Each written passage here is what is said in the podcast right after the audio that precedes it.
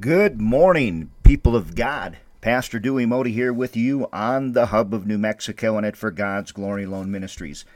I am just learning so much through our sermon series based in Mark 14, 43, 65. Mark 14, 43 through 65. I pray that you have read that scripture by now. Where do you fit in? Where do I fit in? Is the title of this sermon series. Where do you fit in? You know, we've just had such an awesome time of learning here on the hub and it for God's glory alone. Talking about where do I fit in? You know, uh, are you a deserter? Are you a deserter? Do you flee when the pressure gets really tough?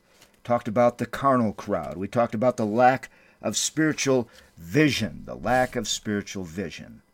If you're trying, my friend, to maintain spiritual strength in this evil world, without using the Word of God in prayer, you are part of the carnal crowd. You are.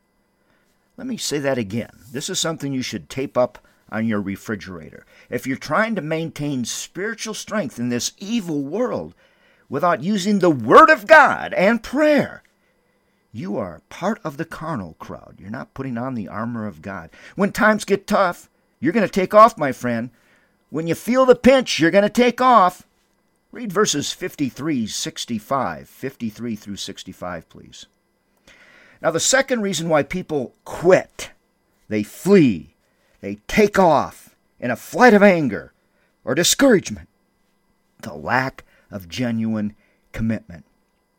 That's right, the lack of genuine commitment, which comes from not being completely surrendered to Christ.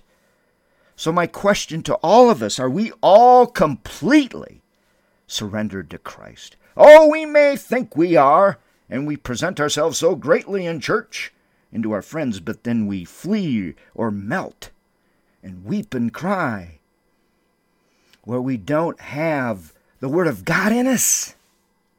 Prayer, an active prayer life. Lack of genuine commitment which comes from not being completely surrendered to Christ. Peter was strong out of the chute, but he didn't finish so well. Finish strong, my friends. Finish strongs. Peter was very strong coming out of the chute at the beginning of the game, but he didn't finish so well. He started out fighting, then he fled, then he followed from afar, and he eventually he even denied knowing Jesus. Why did Peter act like that?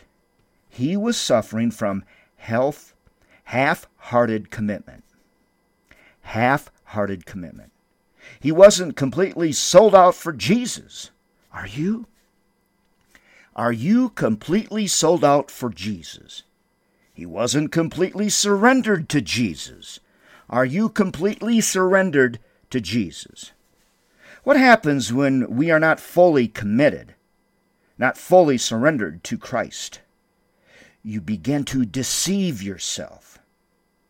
You go against your own principles. When times get tough, you break your promises to God. You go against your own word.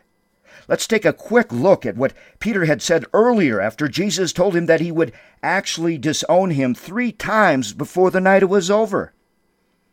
Read 1431. Read it. 1431. Peter seems pretty strong, doesn't he? He seems very committed. He seems to be firm in his resolve. The kind of guy you want standing with you in battle. But now, let's take a look at what happens when the going gets tough. Verses 66 through 72, read it. When the going gets tough, the weak take off.